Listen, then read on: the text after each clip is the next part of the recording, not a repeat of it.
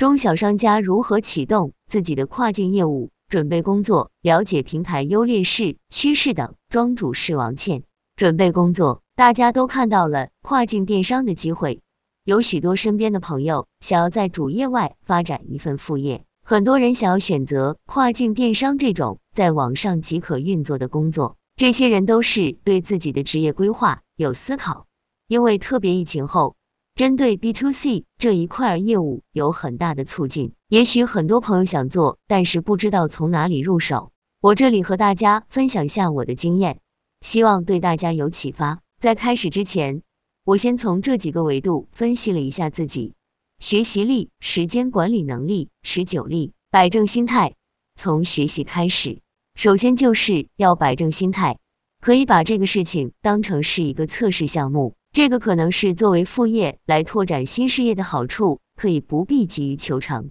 也不要一下子投入太多的金钱，即使失败了，至少你也学到了经验。如果你觉得自己的学习力还不错，我建议可以先去网络上或者通过身边做跨境的朋友了解一下市场情况。在小红书上，我们一定看到过很多人分享，都说自己是兼职，利用空余时间开展副业成功的，看似简单容易，但我觉得其实开展副业要谨慎。虽然大家都是靠自己劳动所得的，都很优秀，但我觉得如果想轻松赚钱的心态可能不能有，因为我了解到很多个体卖家是抱着想要发展一份兼职的心态来做这个跨境电商的，所以通常都有一份正职，这样就很容易让自己觉得如果实在不行，还是有一份工作，有着只需要每天空闲时间做做就可以了的心态。但实际上，经营一个店铺还是需要比较自律的投入时间和精力去做时间管理，所以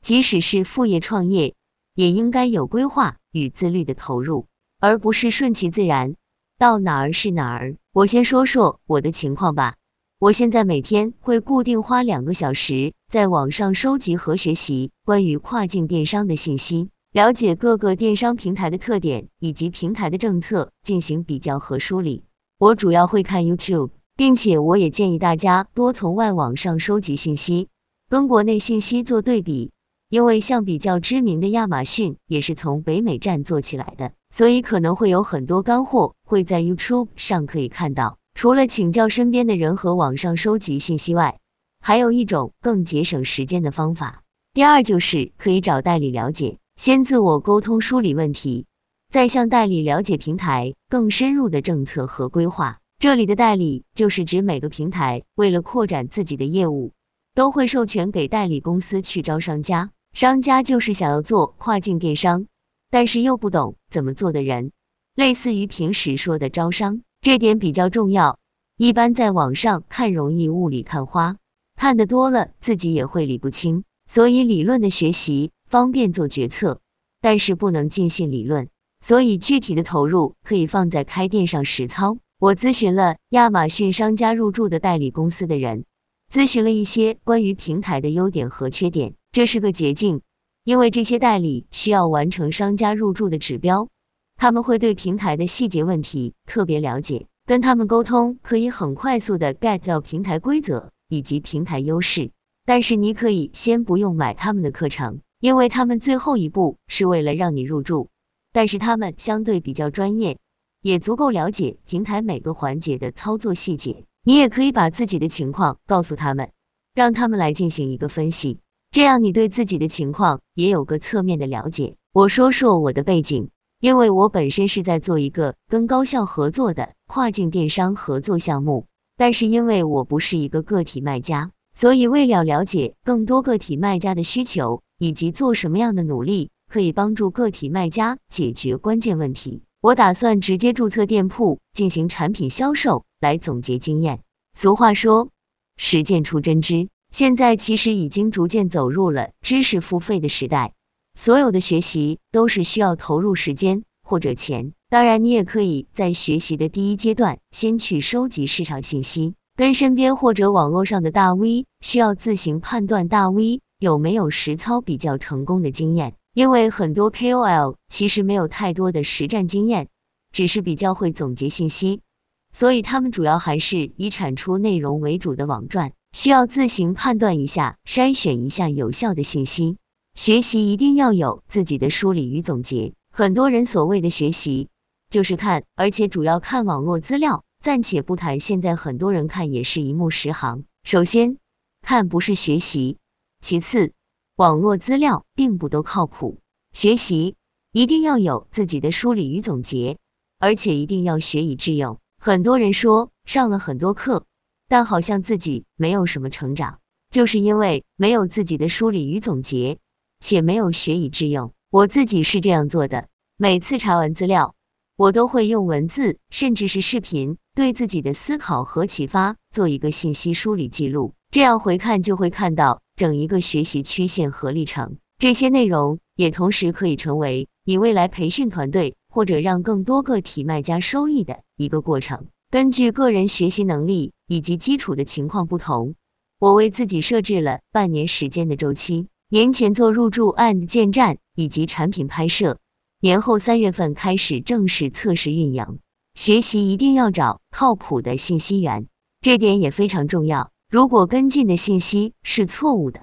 反而是的启发。对于跨境学习，总结一下我上述的学习途径，咨询已经有经验的朋友或者网友，加入相关学习群，比如成为冷云时尚圈会员，找相关代理公司、亚马逊代理等。谷歌跨境培训，谷歌有很多免费的跨境培训课程，从 YouTube 上找相关资料，关注相关频道。 F B 上有许多相关小组，领英上也有很多相关小组及拓展渠道。学习时尽可能不要依靠单一渠道信息做决策，只有多方信息交叉验证属实才靠谱。另外，尽量去看官网上的信息，以免被误导。时间管理与高效做事，现实中很多人想做的事很多，但苦于不知道如何做时间管理、高效做事，而往往很纠结。毕竟一天就二十四小时，大多数人还要生活、照顾家人、正常工作，如果还要增加一份副业，如果没有时间管理与高效做事的理念，就很难应对这么多的工作。关于时间管理与高效做事，大家可以点击此处获得更多阅读。以我自己为例，每天需要投入二至三小时的时间学习跨境电商相关的知识，通常是晚上八点后学到十一点左右，没有特别情况，这个时间就是固定的。十九力，这个是最难的，也就是我们常说的坚持。作为副业创业，坚持可能更难，因为你总是还有别的选择。而事实是，如果你曾坚持十年、数十年做一件事，你会发现越到后面，赛道越宽敞，越容易跑，因为你的对手都半路下车了。所以，开始前也问问自己，自己是个有韧性、做事能坚持的人吗？跨境电商简史。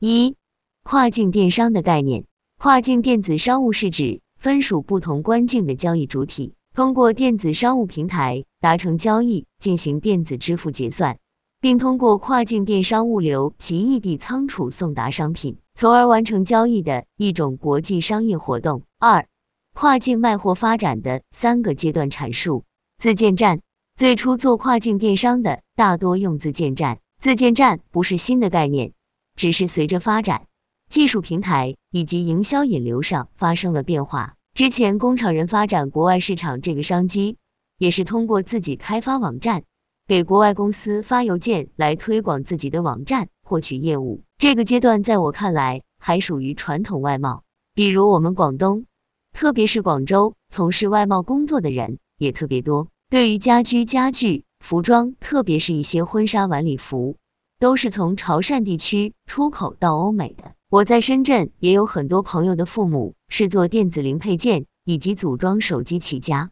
然后把组装手机，国人可能就认为是一些杂牌手机，出口到非洲和南美，借助平台发展。第二阶段是在自建站，还是使用阿里巴巴国际站和亚马逊这样的平台来拓展新客户，两种选择之间做权衡。以前在外贸国企的朋友，客户比较稳定，不太需要自己拓展新客户。如果是个人企业，因为拓展业务的需求，会需要接触到亚马逊和阿里巴巴国际站，不过那个时候更多还是 B to B 的大单业务，很少有个体卖家和小 B 卖家。说到 B to B， 十年前主要是 B to B 的交易， B to C 还比较少，前者比如有阿里巴巴国际站、T O K O 三点零、 生意宝、中国制造网、大龙网、敦煌网等，后者则有全球速卖通、eBay、亚马逊、兰亭集市、米兰网、跨境通。我是二零一零年到二零一三年之间频繁听到这个概念，当时我有一些拍摄的机会要去国外，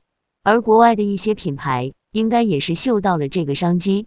所以对于华人市场很好奇，因此我被拉去参与了法国一个护肤品品牌的会议，当时还问我要怎么进军国内的互联网平台，比如考拉网。当时就有一个温州的朋友问我有没有兴趣在国内发展团队，把法国一些性价比很高的产品拿到中国卖，然后可以提供品牌授权。当时的跨境电商比较侧重海淘，就是把国外的优质产品卖给国人，所以当时有非常多 C to C 业务起来的平台，个体代购和 C to C 也由此得以发展。记得我二零一三年去韩国，货架都被代购买空了，那个时候海淘的形式都转向了个体代购，海淘火了一段时间后就沉寂了，因为代购的力量实在太大了，大的经济趋势在变，跨境的风向也跟着变化。当我再次听到跨境电商的时候，已经从火热的海淘变成了出海。第三阶段，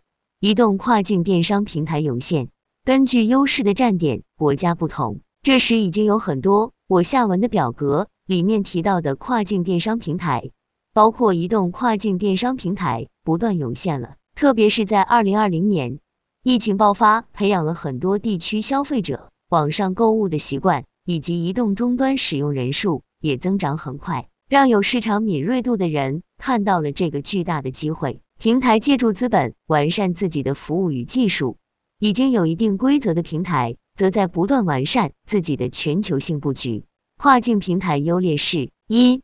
电商行业的历史发展步骤与分类，一字见站；二 B to B， 三 B to C， 四 移动端 Shine。 二零一三年左右。以上是我自己梳理的电商行业发展的几个阶段，因为刚才讨论了整个跨境电商发展的历程，里面也提到了几个跨境电商平台，我尝试列举了几个维度，也是个体卖家比较不了解且又很重要的维度，梳理了一个表格。后期大家自己做具体计划的时候，最好可以针对自己的情况有一个维度的分析，然后再和这些平台情况进行对比。在这些平台中，我要具体说到亚马逊、eBay、阿里速卖通、Lazada、Wish、Shopee、Shopify。 其中亚马逊和 eBay 是知名度最高的，速卖通是阿里集团旗下的跨境电商平台，二零零九年晚于敦煌网创建，主要是 B to C 的业务。 Lazada、 Wish、 亚马逊、速卖通、 Shopify。 未来趋势：一、利用好各个平台不同发展阶段的特点发展自己业务。电商平台发展的历程，这个部分是为大家一个可以参考的思路，就是怎么匹配个人情况，同时还得看平台的发展处于哪个阶段。这个我是从互联网平台发展的不同阶段的特点来总结的，对应每个阶段会有一些自身的特点。平台通常会有三个周期：一、开拓期；二、成长深挖期；三、专业化精致化运作。 二点二零二零年后，跨境电商平台最大的变化。要阅读更多精彩内容，请在评论区留言。